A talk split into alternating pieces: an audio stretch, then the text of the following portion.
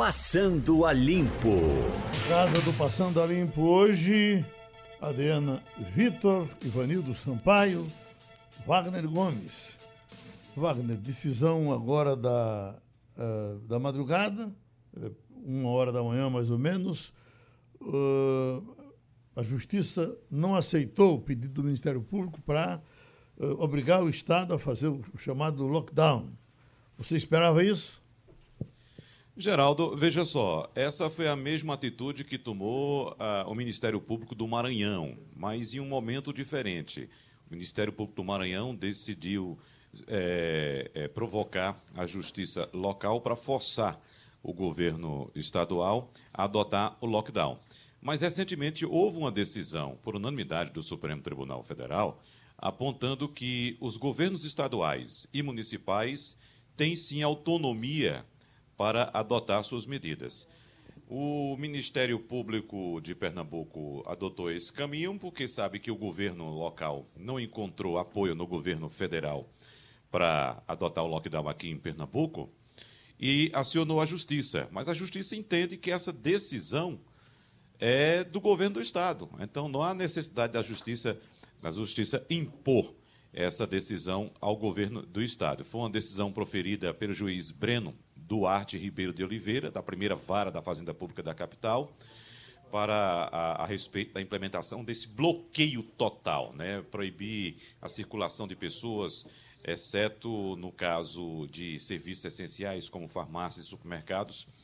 É, mas, e também, se fosse aceito, Geraldo, Pernambuco teria essas medidas de restrições mais duras é, para bem breve. Né? E a gente vem conversando com especialistas nossa especialista também em, em saúde, a jornalista Cíntia Leite, vem apontando todos os dias no Balanço de Notícias da importância de se adotar o lockdown, porque a, a, a, população de Pernambuco não está atendendo como deveria atender às recomendações de isolamento social.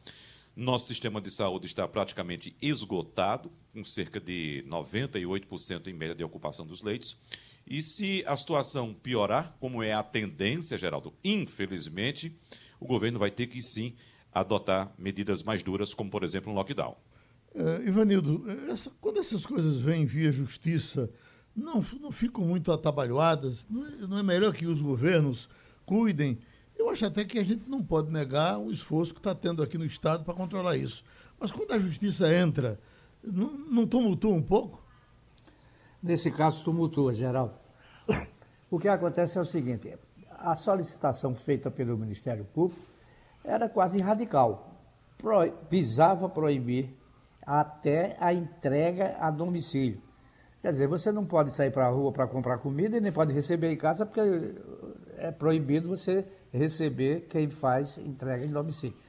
Então, eu acho que teve certa razão em se vetar isso e é deixar que o governo procure as melhores soluções, não é que identifique as áreas mais críticas e nessa área seja realmente mais duro para fazer cumprir o isolamento social, que não está sendo cumprido. Você está vendo feiras livres aí com gente sem máscara, o rosto de um no pescoço do outro, e é por aí vai. É, acho que o governo tem que buscar uma solução, mais cedo ou mais tarde, provavelmente haverá um lockdown, mas não tão radical como foi provisto. Uhum. Adriana Vitor, você que acompanha as, todas as coletivas dos secretários de saúde do Recife, saúde de Pernambuco, uh, alguma novidade para a gente? Olha, Geraldo, desde o início, o secretário André Longo, ele vem dando sinais de que não adotou ainda porque não tem o apoio do governo federal.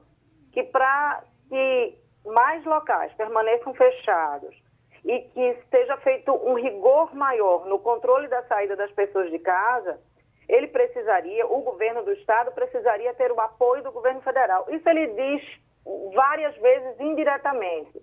E ontem eu fiz essa pergunta diretamente a ele. É, falta esse apoio e se ele não vier, o governo vai insistir. E aí ele vem dizendo, mudando um pouco o tom e dizendo assim: estamos estudando, vamos fazer de forma responsável, precisamos fazer, as pessoas não acreditam, E talvez seja a única forma para a gente garantir de verdade que isso vai diminuir, porque diariamente também recebo os boletins, um registro de mortes e elas aumentam. Contaminações nem se fala. Fora que a gente não consegue sequer testar as pessoas que podem pagar. Imagina quem não pode. Né? Então, é, é, eu estava lendo aqui, Geraldo, uma matéria da revista Época, dizendo assim, sete coisas que acabam provocando o lockdown. E uma delas, a sétima, é assim, notícias falsas e promessas de curas milagrosas que desviam a atenção da necessidade de isolamento. Eu conheço um cidadão, é, é, pessoalmente, muito profundamente, que ele vive dizendo. Ontem, por exemplo, ele compartilhou que depois da visita do ministro da Saúde, Manaus registrou só duas mortes, o menor número de mortes. Teve recorde de mortes. Então, essas pessoas não colaboram, não contribuem, muito ao contrário, elas atrapalham um processo que a gente precisa junto enfrentar para poder sair. A nossa estimada Bia Ilva está, né? na, está na Espanha. E na Espanha ela vem com os exemplos uh, duros e menos duros de muito tempo que ela vem enfrentando por lá. A história é que a Espanha uh, iria abrir, abrir com muito cuidado, mas abrir. Mas já tem outra informação de que resolveu fechar de novo. Vamos perguntar a Bia exatamente o que é que está acontecendo na Espanha hoje. Bom dia, Geraldo. Bom dia, Ivanildo. Bom dia, Adriana. Bom dia, Wagner. Bom dia, ouvinte da Rádio Jornal. Olha, a Espanha tem um processo, Geraldo, que eh, gerou muito aprendizado. Eh, as medidas foram muito duras, justamente de bloqueio total. Eh, estamos quase a 60 dias nesse quadro de só os serviços essenciais funcionando e agora o governo, é, depois de um planejamento e também de acordo com os dirigentes políticos e empresariais de todas as regiões, lançou um plano. E esse plano, Geraldo, ele não tem data. Esse, esse tem meta. Então, qual é a diferença? Eu acho que foi inteligente do, do ponto de vista do governo, porque data ou gera uma frustração ou gera uma expectativa. É, uma meta, ela gera engajamento das pessoas e gera participação. Então, o plano tem quatro fases, ele não tem data, ele tem a fase 0, 1, 2, 3, 4. Então, zero é justamente para as regiões que ainda têm muitos números de, de contaminados ou mortes, então as restrições continuam com bloqueio total. Uhum. Essa... Quem já tem um número menor e um alívio de, de hospitais já tem ali um, uma possibilidade de abrir pequenos comércios, mas tudo com regra e para que justamente a população possa ter essa participação ativa, Geraldo. Uhum. E, e essa meta gera o engajamento, ou seja, quanto mais as pessoas cumprirem as determinações de segurança, de máscara, de luva, de horários, mais rápido a região onde ela mora pode ir para a fase seguinte e o planejamento que até o fim de junho uh, todo o país já esteja aí numa situação mais aliviada. Ô Bia, agora a gente, em nenhum momento aqui foi visto, por exemplo, quando chega na periferia, para o pessoal levar a sério. Não levou, uh, o, o, o, o, supermercado vende bebida, o camarada compra, leva, bota na frente de casa, faz uma farra. Mas em alguns momentos, pelo menos em bairros mais, mais nobres, a gente notou um certo cuidado mas com o passar dos tempos, as pessoas vão se impacientando em todos os, em todos os bairros. Essa impaciência é notada aí também na Espanha? A regra foi muito dura, Geraldo. É, a participação, o engajamento da população, ela, lógico nas primeiras semanas foi bem intensiva. Depois é, começou uma certa dúvida das pessoas e aí é, o governo foi para as determinações do limite da lei. Né? Então, a polícia agia ou com orientações para que as pessoas voltassem para casa, ou é, atribuindo multas, multas que iam de 600 euros até 30 mil euros. Então, essas regras às vezes precisam serem endurecidas e também com repercussão para aquele cidadão que por acaso estava furando o bloqueio, porque o sistema de saúde não aguentou né, o número de contaminados e mortes. Chegamos aqui a dias de mais de mil mortes. Hoje as mortes estão ali na média de 200 pessoas por dia. Então, todos esses números que foram gerados justamente como resultado do isolamento social é que aliviaram os hospitais e que possibilitaram esse planejamento para a saída desse confinamento mais duro. Uhum. Vamos girar a roda. Ivanildo Sampaio. Bom dia, Bia. Saudade de você. Bom dia, mestre. Aqui em Pernambuco, é, o governador, ou pelo menos o secretário da Saúde, diz que para decretar o lockdown precisaria de ajuda do governo federal. A gente já sabe que o Supremo disse que os outros estados são autônomos. Como é que acontece aí na Espanha? As regiões autônomas decretam lockdown ou esperam que o governo federal ajude ou não ajude a tomar medida? Ivanildo, a situação foi tão grave que é, inverteu um sistema político que funciona há 40 anos. Né? Desde que a Espanha voltou para a democracia, todas as regiões. Oi, vamos recuperar a Bia, parece que cai a ligação dela e já já ela estará com a gente de novo. Falando, voltando então para. Alô, Ivanildo? Agora sim, pois é. não? Pois não, Bia? Bia? Está caindo, Geraldo. É, deve estar tá com problema de conexão. Só para ajudar no que Bia está falando e para a gente ter uma, uma noção de, no nosso bolso, é, a multa, ela disse que começava em 600 euros. E aí eu fui, corri aqui para ver quanto hoje valem 600 euros. R$ 3.734,71. É, é, chegava a 30 mil, né? E chegava a 30 mil euros. Estou falando do início, né? Quem descumprir, descumprisse normas começaria pagando R$ 3.734. A gente sabe que a população brasileira está em fila se espremendo para ganhar 600 reais. É, numa, numa, das coisas mais horrorosas dessa pandemia, no meu ponto de vista, a que mais me aniquila é, diariamente.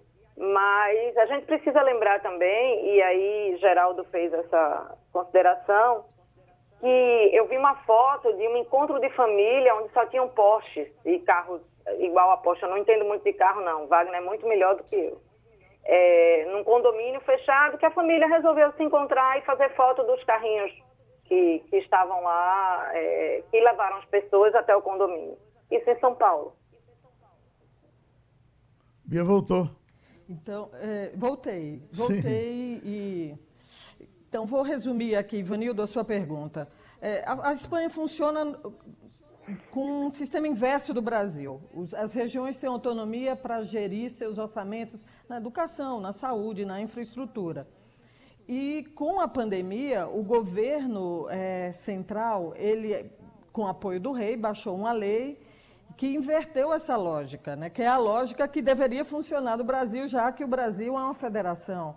Então, o governo central ele centralizou todas as ações e as autonomias, elas cumpriam exatamente o que o governo central determinava através do Ministério da Saúde e das outras instâncias envolvidas. E o que a gente notou também foi uma negociação intensa com a iniciativa privada, um, quase um pacto social para que as pessoas pudessem ter é, um, um, todo um sistema que funcionasse para que todos pudessem alcançar esse quadro que a Espanha vive agora, que é o quadro de saída da paz mais crítica. Ô Bia, você, você é vizinhazinha aí de, de Portugal, e as informações que a gente recebe de Portugal são sempre bem mais amenas do que o que aconteceu com todo o resto da Europa, inclusive França. Ah, ah, ah, o que é que Portugal fez que os outros não fizeram, Bia? Eu acho que Portugal tem uma situação muito específica, né? Um país que só tem basicamente uma fronteira, que é com a Espanha, é um país muito menor, né? então tem ali uma densidade demográfica diferente, distinta, e o governo agiu muito rápido. Então, quando percebeu que a Espanha estava com número crescentes, Portugal rapidamente decretou ali medidas também duras e que deram resultado e que a população também já está colhendo essa participação, esse engajamento e pouco a pouco já recuperando o que a gente pode dizer de uma nova realidade, né? Porque eu acho que o mundo, Geraldo, vai passar aí por algumas questões muito duras que não só os governos, as sociedades vão ter que gerar aí uma reflexão muito profunda a gente tem aí fatos históricos, né? Fatos históricos que mudam o mundo. A gente lembra que depois do, do ataque do World Trade Center, é, o mundo mudou todo o seu padrão de segurança. Eu acho que agora o mundo também vai mudar o seu padrão de tratamento de saúde, investindo pesado nos sistemas públicos para que se dê mais qualidade e mais acesso igualitário a todas as pessoas que necessitam desse sistema sanitário poderoso. Wagner? Agir rápido, Geraldo. Assim como o Bia está trazendo esse relato de Portugal, é bom lembrar que é, aqui no Brasil nós tivemos, e até da outra vez que eu participei do Passando a Limpo com Bia, eu lembrava que nós tivemos a oportunidade de acompanhar a evolução do novo coronavírus pelo mundo, começando na China, se espalhando pela Ásia, indo para a Europa e a gente aqui apenas observando tudo que estava acontecendo. E outros países tiveram posturas diferentes da nossa, né? Bia citou agora Portugal, mas a gente pode citar também a Alemanha, e aqui do lado, geral da Argentina, teve uma postura bastante dura no, no, no, no quesito é, restrição de movimentação de pessoas pelas cidades, sobretudo Buenos Aires. Então, o que é que está acontecendo agora? Os cientistas estão recomendando a adoção de medidas mais severas para impedir a circulação de pessoas, como estamos falando aqui. A questão do lockdown, por exemplo, Belém do Pará começa hoje. Mas eu queria que Bia trouxesse a experiência também, não só da Espanha, mas da Itália, que fizeram essa certa flexibilização no início e depois pagaram um preço muito alto no combate, no que diz respeito ao combate ao novo coronavírus. Então veja que Estados Unidos também deixaram a coisa rolar e hoje são o epicentro da, da pandemia. É isso, Wagner. É, só para a gente entender também que a Europa existe é, com várias faces. Né? A gente tem uma Europa mais rica, uma Europa mais pobre, uma Europa mais poderosa, uma Europa menos poderosa. Né? E dentro dessas desigualdades sociais que também aqui existem, a parte sul da Europa, Itália, Espanha, Grécia, elas são, são países que sofrem mais. E também já estavam aí com esse outro vírus, que é o vírus do populismo, com o discurso fácil da extrema-direita. Então, muitos governos tiveram ali o receio de tomar é, medidas mais duras e depois serem cobrados politicamente lá na frente. Só que não há uma cobrança mais trágica do que mortes. Né? As mortes é, geram ali um, um, um, legado muito triste para esses países. Então, esses discursos fáceis, como a gente observou no começo na Itália e em outros países da Europa, é, o preço realmente foi muito, muito alto, porque se pagou com vidas, pagou com vidas das pessoas, que vão gerar aí, problemas sérios para um, uma região que, além de ter as dores pessoais e familiares de cada um, uma região onde já tem uma demografia baixa, isso gera problemas de mercado, porque de, diminui mercado, diminui venda, diminui fluxo econômico. Então, é, quem não age com rigor paga um preço muito alto. Agora, olhando para o Brasil e olhando para os estados, é, é quase impossível fazer isso de uma maneira isolada, sem um apoio centralizado do governo federal. Em todos os países que a gente viu que o bloqueio total, isolamento social foi mais eficiente foi quando o governo central conseguiu fazer um planejamento ali articulado com os estados, municípios, para que isso funcione de uma forma muito coordenada, né? A gente mesmo nos Estados Unidos, onde a gente vê também um pouco desse discurso populista, mas a gente percebe ações centralizadas e sem elas, dificilmente os estados brasileiros conseguirão sozinhos é, fazer um, um medida, tomar medidas mais duras. Adriana Vitor? Bia, eu começo repetindo o mestre Ivanildo dizendo que saudade.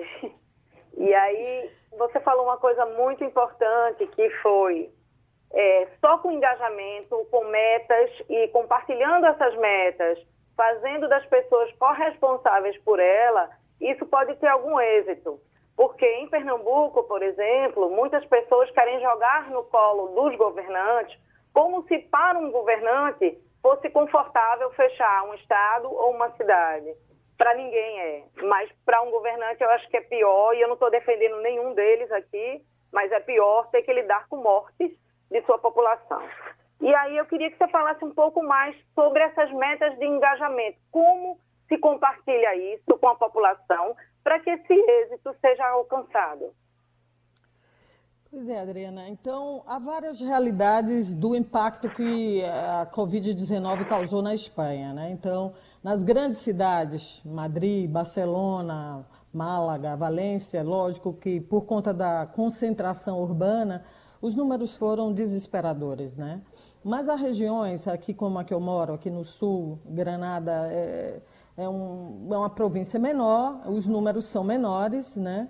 Então, o governo foi inteligente para que essas metas, elas primeiro são publicizadas, né? Então, os números de casos, né, dependem ali do por 100 mil habitantes. Então, dependendo do tamanho da cidade e se você alcançar as metas da fase 1, por exemplo, os pequenos comércios podem funcionar com muitas regras, por exemplo, é, você tem que marcar com antecedência para ser atendido, seja num cabeleireiro, seja numa livraria, numa pequena loja de venda de roupas. Os grandes comércios ainda estão fechados. Restaurantes, perdão, na fase 1, só podem funcionar aqueles que têm o espaço aberto. Na fase 2, eles podem funcionar depois que esses números de mortes ou contaminados forem proporcionais a, a 100 mil habitantes, que têm percentuais em relação a esses 100 mil habitantes, eles podem funcionar 50%, mas com mesas separadas, com pessoas usando máscara, com álcool gel na porta. Então, vários, várias metas vão gerando na população esse objetivo, tipo, se eu cumprir o uso de máscara, se eu cumprir o distanciamento de dois metros das pessoas, se eu usar luva, né, se é, dentro dos carros duas pessoas circulando, quanto mais isso for expandindo, mais se chega à fase 4, que está prevista aí em quase toda a Espanha para o fim de junho, que você aí já pode voltar à praia, porque vai estar tá, a grande temporada de, de calor, o verão começa. Então a população ela tem objetivos, porque se ela não participar, inclusive a, a província dela, o estado seria, pode voltar para a fase anterior. Então ela começa a perder conquistas que já foram é, flexibilizadas, entende? Então, eu acho que isso foi uma decisão inteligente, porque gera justamente essa participação da sociedade. Para fechar a nossa conversa por hoje, eu estou notando aqui no pessoal do Interativo uma, uma, curiosidade com relação às multas.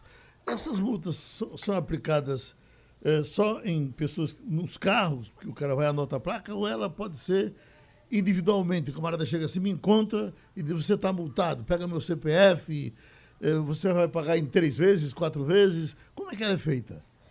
Primeiro, Geraldo, a, a primeira atitude da polícia não é bélica, certo? É orientar. Mas tinha gente que estava abusando, então a mesma pessoa era vista na praça três vezes. Então as multas eram aplicadas individualmente. Uhum. Né? Então, se tivesse na rua, sem uma justificativa que seria dentro da lei permitir a saída para comprar alimentos e a farmácia, atender alguma pessoa discapacitada ou ir a um hospital. Então, teve gente que levou multa, porque estava fazendo festa, por exemplo, com quatro, cinco amigos numa esquina, tomando cerveja, que já que a Espanha tem essa tradição de todas as pessoas curtirem muito, né, gostarem muito da socialização.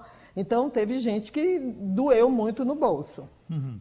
Bia, muito obrigado por hoje, mais uma vez. A gente já já volta a conversar de novo, tá certo? Um grande prazer em ajudar, Geraldo. Estamos aqui para qualquer necessidade de vocês. Matei as saudades. Um beijo grande para todo mundo. Boa sorte para o Brasil. Juízo, se cuidem e fiquem em casa. Obrigado a Bia Ivo. Já estamos com a doutora Lúcia, Lúcia Pontes, JCPM. Já, já estamos? Estamos, então vamos logo testando o, a, a, o, o som que ela traz para a gente. Tu tá ligado? Tá, tá tudo certo aí? Ainda não? Então, deixa eu trazer aqui esse assunto, Ivanildo. É, é, o Centrão já começa a funcionar e o Centrão aqui em Pernambuco já está pegando o Denox. Vai para um aliado do deputado Arthur Lira, de Alagoas. Engraçado, esse Denox só serve para botar uma pessoa para dirigir e a gente não. É, ele não perdeu a função, não, Ivanildo, com o passar do tempo? Geraldo, o Denox já foi muito importante para o Nordeste. Construiu alguns dos maiores barragens que a região tem. Banabuiú, Oroz, inúmeras barragens na Paraíba. E de, depois de certo tempo, é, acho que a partir do governo de Fernando Collor, ele foi esvaziado. E totalmente esvaziado. Hoje você não conhece uma obra, eu não conheço, do Denox de Pernambuco. Você conhece? Não. E, e não conheço então, nem, nem os diretores que é, assumiram ultimamente, né? É, é. Os diretores que assumem, então, assumiram ultimamente. Vai, vai, sair alguém que a gente não sabe nem quem é, né? Não sabe nem quem é. Uhum. Então, quer dizer, o Denox já foi forte, já teve uma presença muito importante, no, tanto é que o nome é Departamento de Combate às, às Secas. Então, não tem mais isso. Né? Eu não sei o que é que o Denox faz e por que o Centrão escolheu um pernambucano para colocar no cargo. Uhum. Fernando Marcondes de Araújo Leão, né? Ele atualmente ocupa o PROCON, a, é, ele é diretor, não, gerente geral do PROCON, do Programa de Proteção e Defesa do Consumidor, do PROCON, em Pernambuco. Então, ele assume agora a direção geral do DENOX inaugurando aí a relação do presidente Jair Bolsonaro com o velho Centrão. Aquele Centrão que fez parte do governo de Dilma Rousseff, do governo de é, Michel Temer, de Lula também, não é isso? E agora uh, entra de cabeça no governo de Jair Bolsonaro. É só bom também lembrar, Geraldo, que a atitude que Dilma Rousseff tomou de abrir as portas do governo para o Centrão numa tentativa de escapar do impeachment, a gente sabe no que deu, né? Deu muita coisa, não. Inclusive, tinha um deputado do Rio de Janeiro, do PMDB do Rio de Janeiro, chamado Leonardo Pisciani, vocês lembram dele? Era um ferrenho um crítico do governo Dilma. Acabou sendo convidado para o, para o governo, assumiu o ministério no governo e não resolveu muita coisa, não passou de incendiário a polbeiro, de, de lobo a cordeiro e não resolveu muita coisa não. Então o Centrão, ele quer o governo, mas quando a coisa está ruim para ele no governo também, ele cai fora. Bom, nós estamos já nos preparando para uma atitude cidadã, mais uma do grupo JCPM, me parece que agora já temos a doutora Lúcia Pontes em condição de conversar com a gente para dizer como é que vai ser o nosso dia 13, a próxima quarta-feira. Eh, tudo bem, doutora Lúcia? Bem, Geraldo. Tudo bem, pessoal. Pronto. Então, Adriana, vamos começar a nossa conversa? Caiu, Adriana. Vamos. Ivanildo. Bom dia, Lúcia. Bom dia, Ivanildo. Tudo pronto para essa nossa campanha? Estamos Aproveitando o velho mote de solidariedade, de que nós estamos presentes. O Instituto JCPM já tinha sua participação considerável em atividades desse.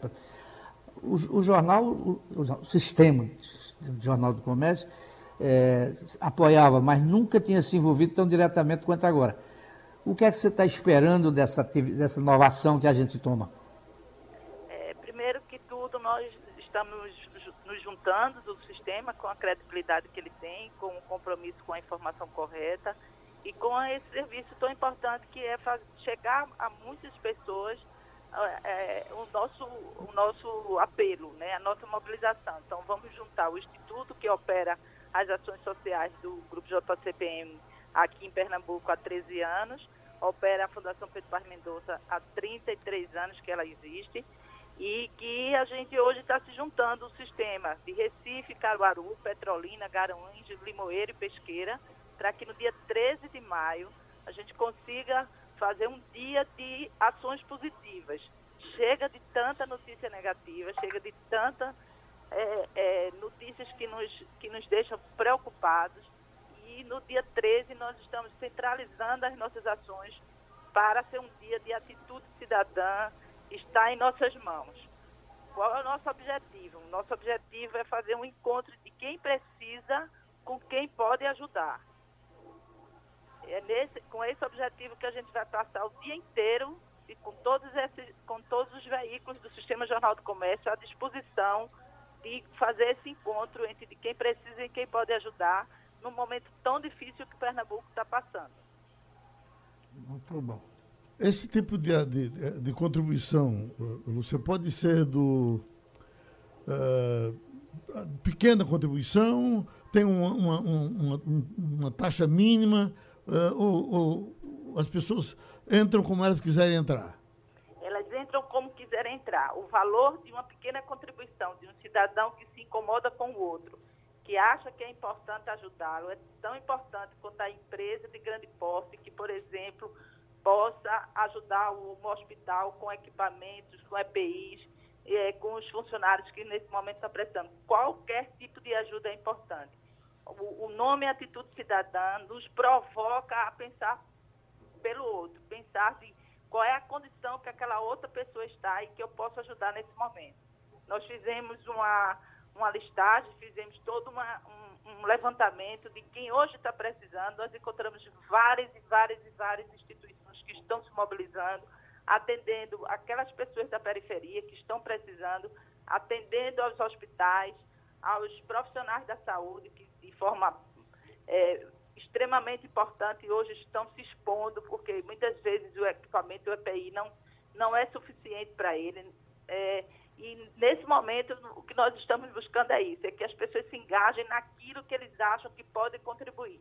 Uhum. Nós vamos estar colocando o Sistema Jornal do Comércio à disposição, com telefones exclusivos para atendimento.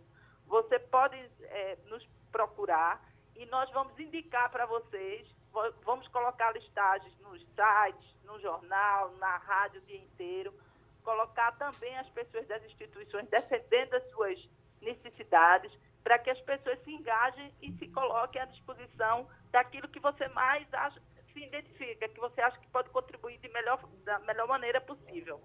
É, nós não vamos é, colocar, nós não vamos pegar em dinheiro, nós vamos colocar à disposição as entidades e as pessoas podem nos procurar para fazer as suas doações diretamente para elas. Nesse momento, nesse dia 13, nós vamos estar acompanhados por uma empresa de auditoria de grande porte, que vai estar conosco, nos acompanhando e fazendo toda a verificação de que o, a ajuda que qualquer pessoa queira dar, com certeza está chegando de forma correta na mão de quem mais precisa. Adriana, pode agora? Posso. Bom dia, Lúcia. Bom dia, Adriana. É, eu sei que vivemos um tempo onde não há sobras e há um excesso de escassez. E aí vocês se deparam com essa missão, nós todos, que eu também faço parte desse sistema, de fazer a curadoria de quem precisa mais. É uma tarefa dura, árdua, para uma coisa nobre que é servir de ponte entre as instituições que precisam e as pessoas que podem doar. Como é que foi feita, Lúcia, essa curadoria, essa escolha? Nós, primeiro, nós recebemos muitas pessoas que nos procuram pedindo ajuda. E nós fizemos uma consulta a, aqui no estado de Pernambuco, as pessoas, as pessoas e instituições, temos de pequenas, pequenas estruturas que estão lá em Brasília Teimosa, no Pina, no Entrapulso, fazendo a sua parte. Há grandes mobilizações de pessoas que estão distribuindo cestas, de pessoas que estão distribuindo máscaras. Então, nós fomos mapeando é, as pessoas que estão trabalhando num coletivo maior, Adriana. A nossa referência é como as pessoas estão atingindo o maior número de pessoas, porque são inúmeras é, ações é, é, distribuídas hoje na cidade do Recife, em alguns no interior, mas nós buscamos aquelas que estão atingindo uma, uma quantidade maior de pessoas. Nós selecionamos 10 entidades nas quais nós vamos é, estar divulgando no dia 13, que estão aí colocados os hospitais públicos, o Oswaldo Cruz, o, é, o IMIP, é, é, o Hospital do Câncer, o Hospital das Clínicas, colocamos o GAC, estamos colocando as universidades que estão trabalhando com pesquisa. Então, nós estamos tentando mapear aquelas instituições onde a sua ação está sendo para o maior número de pessoas possíveis. Wagner? Doutora Lúcia Pontes, é, eu quero só salientar a importância do Instituto JCPM, JCPM que não mede esforços para ajudar tanto gestões públicas como entidades e pessoas em situação de dificuldade neste momento.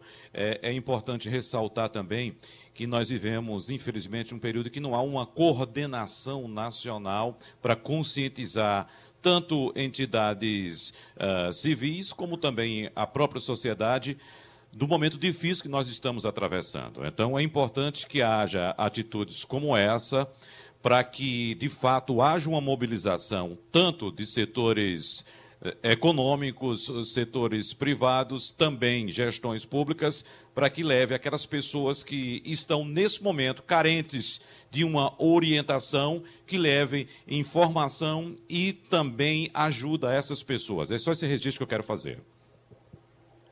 Ok, Wagner. A nossa preocupação é pensar um pouco mais à frente. Nós não, nós não podemos pensar só no hoje. Se nós fôssemos pensar no hoje, nós estaríamos imobilizados. Nós estamos com 803 mortos, com mais quase 10 mil casos de infectados em Pernambuco. É muito para um, um, um estado, uma população que tem uma periferia tão cruel, né, com tanta dificuldade. Você imagina que para nós ficarmos em casa, todo mundo alega dificuldade. Você imagina o que é você estar numa periferia, com dificuldade para se alimentar, com o desemprego, com a falta d'água para poder fazer a higienização. Então, nós temos que estar sim, preocupados com essas pessoas. Essas são as pessoas que mais nos preocupam.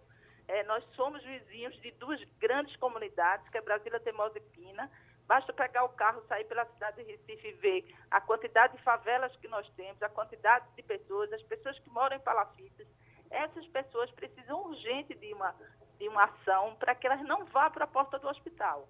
Ela no hospital, ela, ela entra numa posição diferente das outras pessoas. Ela entra com a nutrição extremamente comprometida, tem uma defesa baixa. Então, nós estamos, nesse momento, preocupados em atender essas populações para que elas não, não cheguem até o hospital, porque eles não vão dar conta dessa quantidade de pessoas que hoje é, se, se submetem a viver numa condição de muita precariedade do ponto de vista do acesso à higienização, da alimentação, do emprego.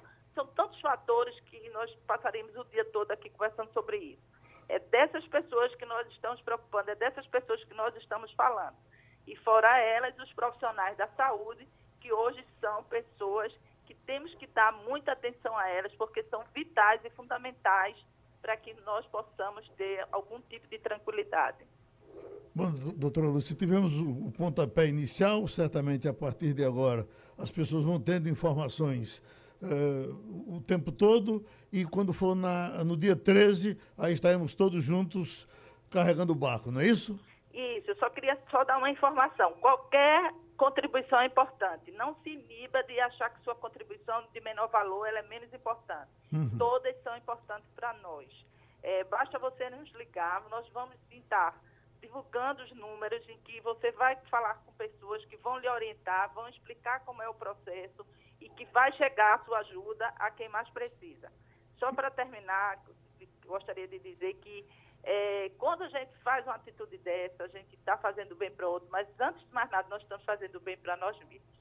Certo, isso tudo concentrado no dia 13, quarta-feira, não é assim? Quarta-feira, dia 13 de maio, um dia emblemático, bonito, dia da libertação dos escravos no Brasil. Vamos libertar dessas desigualdades tão cruel. Tem José Ricardo de Lisboa, Portugal, que passa um recado aqui para gente, bem otimista com relação à situação de Portugal. Ele diz: Estou em Portugal, aqui realmente as ações estão surtindo efeito, a população está muito empenhada em sair dessa situação, o respeito às autoridades aqui é muito grande, por isso que Portugal tem sido um exemplo para o mundo. Já começou a abrir diversos tipos de comércio. Estou bastante esperançoso que aqui em Lisboa uh, teremos uh, a saída dessa, dessa situação muito rapidamente. Abraços, que Deus nos abençoe.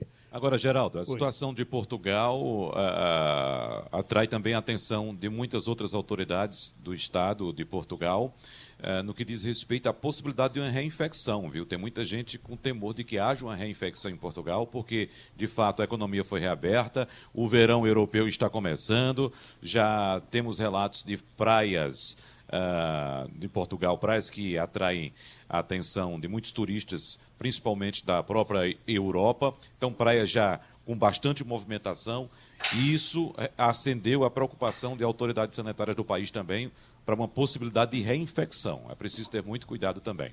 Não é somente abrir, não, até porque há quem defenda, inclusive, Geraldo, aqui no Brasil, que haja a adoção desses, dessas restrições, como, por exemplo, o lockdown, de tempos em tempos. Não é vez só, entendeu? É, e a, abrir a economia aos poucos e algumas locais, em alguns momentos, um lockdown para ir controlando e evitando a possibilidade de reinfecção. A Fundação Oswaldo Cruz, inclusive, está recomendando é, com bastante veemência a implantação urgente do lockdown no estado do Rio de Janeiro. Você, veja só o que diz o relatório da, da Fundação Oswaldo Cruz. É, é, diz o seguinte, abre aspas, é para evitar, a adoção de um lockdown é para evitar uma catástrofe humana de proporções inimagináveis para um país da dimensão do Brasil. Foi o que disse exatamente esse relatório da Fundação Oswaldo Cruz do Rio de Janeiro. Hoje começa a funcionar, a valer um, um aumentozinho de 12% da gasolina, mas eh, eh, nas refinarias. Quando eh, eles decretam baixar o preço, demora muito a chegar nas bombas. Será que esse aumento vem para as bombas? Porque a gasolina está. A gente está até nadando bem nessa área. Tá? Eu estou botei gasolina a, a 3,40 e alguma coisa, 3,46? Exatamente. Uhum. 3,46, 3, na verdade 3,47, né, Geraldo? Sim. Que é 3,469, aí 3,47. Mas pode ter certeza, Geraldo, que hoje já está mais caro. Para subir é rapidinho, entendeu? Uhum. Agora, quando a redução chega, quando a Petrobras anuncia redução, aí, meu amigo, para você encontrar de fato uma queda nos preços, demora muito. Agora, é bom lembrar, Geraldo, que a queda que ocorreu veio acompanhada, evidentemente, de redução nas refinarias, mas veio sobretudo por causa da queda na demanda pelo combustível. Então caiu porque de fato está sobrando combustível. Então tem a Petrobras, inclusive, estava procurando parceiros para poder estocar combustível, porque não tinha mais onde estocar. Uhum. Então caiu a demanda, evidentemente o preço cai também. Agora, Ivanildo, Senado aprova projeto de socorro a estados e municípios com distribuição proposta por Alcolumbre. É, isso foi polêmico, mas eles resolveram isso de ontem para hoje. É, nisso aqui está incluído também a situação de servidores de dois, perto de dois anos. Não teve aumento, é verdade. Sem aumento, não é isso? É, os senadores é também aprovaram que apenas os serviços públicos da área, como segurança, policiais de Forças Armadas, saúde e educação, eh, diretamente envolvidos no combate ao Covid-19 terão direito ao aumento salarial até dezembro de 2021. Todos os demais funcionários públicos ficarão proibidos de receber reajuste eh, até essa data, até 2021. É, veja bem, eu, eu acho que no momento o pessoal vai ficar calado. O, o problema maior é cuidar da, da pandemia, é todo mundo ficar em casa, todo mundo se cuidar. Mas quando isso passar, não tenha nenhuma dúvida de que os sindicatos destas categorias vão às ruas pedir uma revisão dessa, desse processo. Eu, eu conheço muito o nosso país, conheço muito o espírito dos nossos sindicatos e tenho absoluta certeza de que eles vão aceitar agora, porque o foco maior é combate à pandemia. Mas tão logo isso passe, vai haver movimento pedindo reajuste nos salários. Uhum. Alguma coisa lhe chamou a atenção nesse, nesse socorro, Adriana? Não, eu concordo também novamente com o Ivanildo. Eu acho que, por enquanto, não há sequer mobilização, geral, das pessoas que estão ou deveriam estar, quando possível, dentro de suas casas. Isso, isso enfraquece qualquer categoria, qualquer luta coletiva. É, mas e, e também acho que o foco agora precisa ser para a morte, devolver saúde, devolver vida normal ou novo normal, como passaram a chamar o que deve acontecer depois da pandemia, depois de tudo isso. Uhum. É, me chama a atenção a notícia da Folha de São Paulo de hoje, que diz assim: metade da população poderá ter que receber auxílio de estudo, estudo que no cenário extremo seriam mais 112 milhões de pessoas e um custo de 218 bilhões de reais.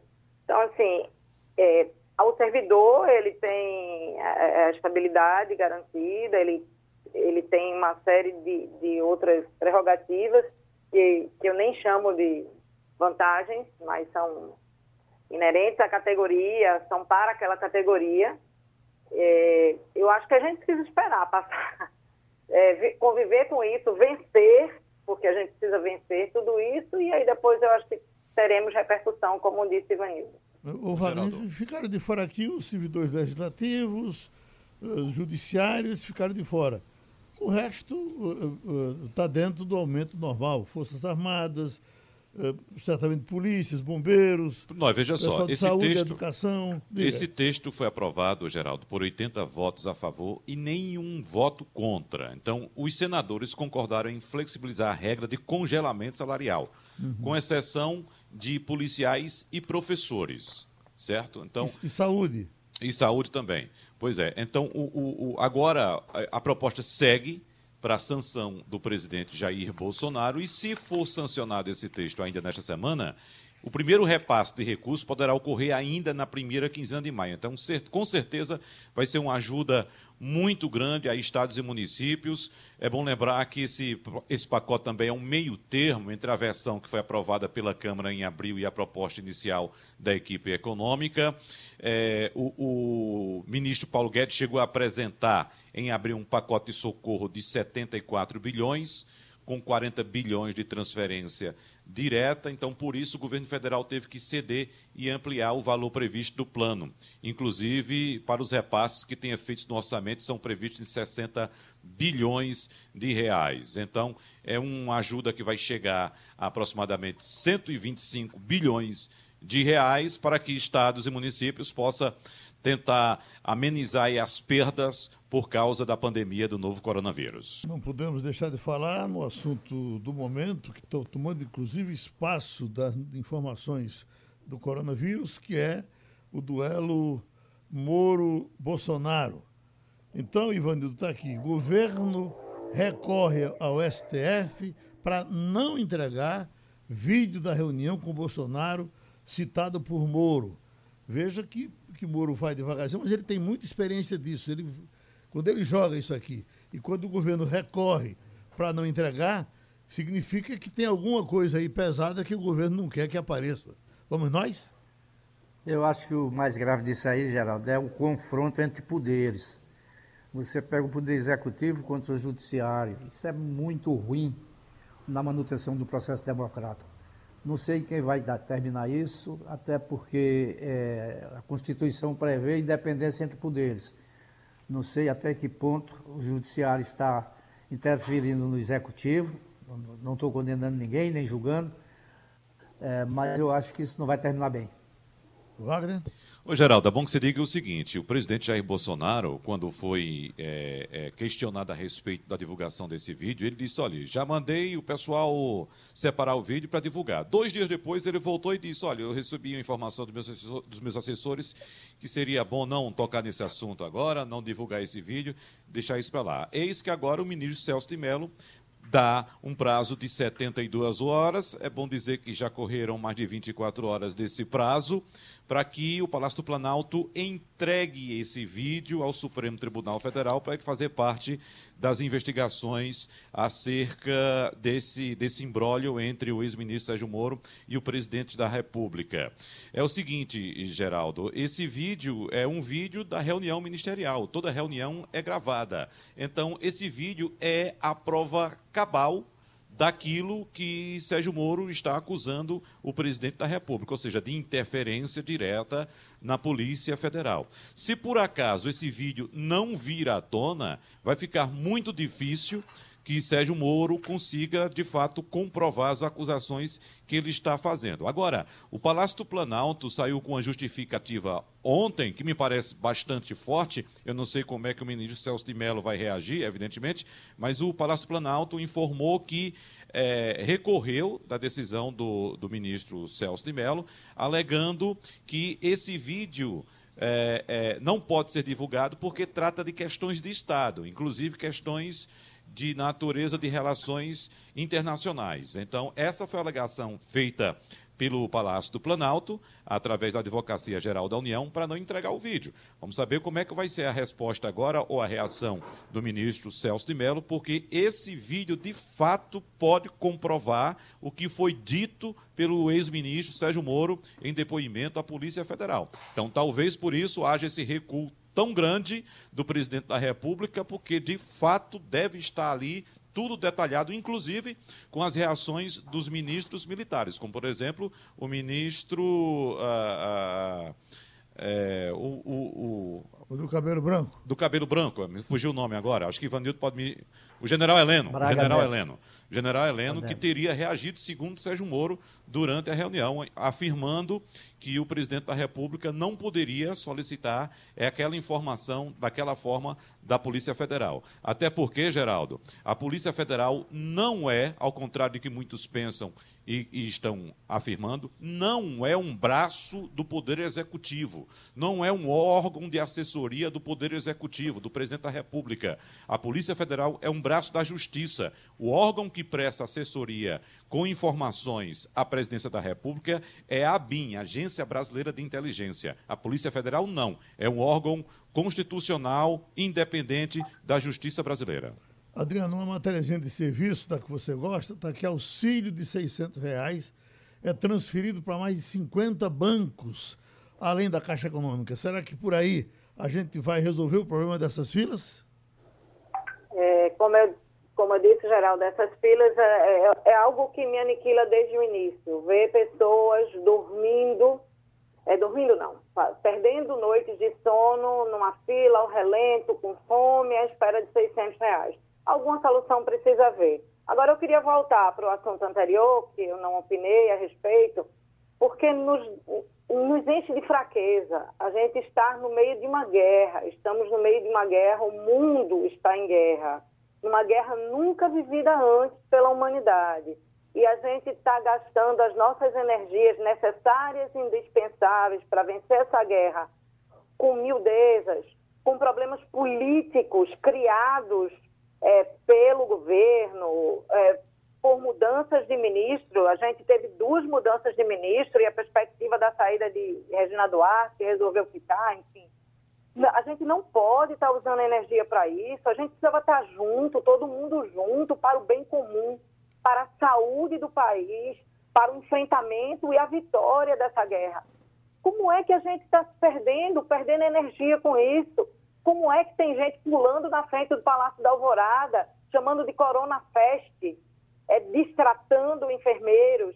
Eu, eu não consigo entender, Geraldo. Me desculpe o desabafo e aos ouvintes, mas enquanto a gente não entender que a gente precisa estar juntos e usar todas as, as nossas energias para que juntos enfrentemos a dureza dessa guerra e vençamos, a gente não vai sair disso.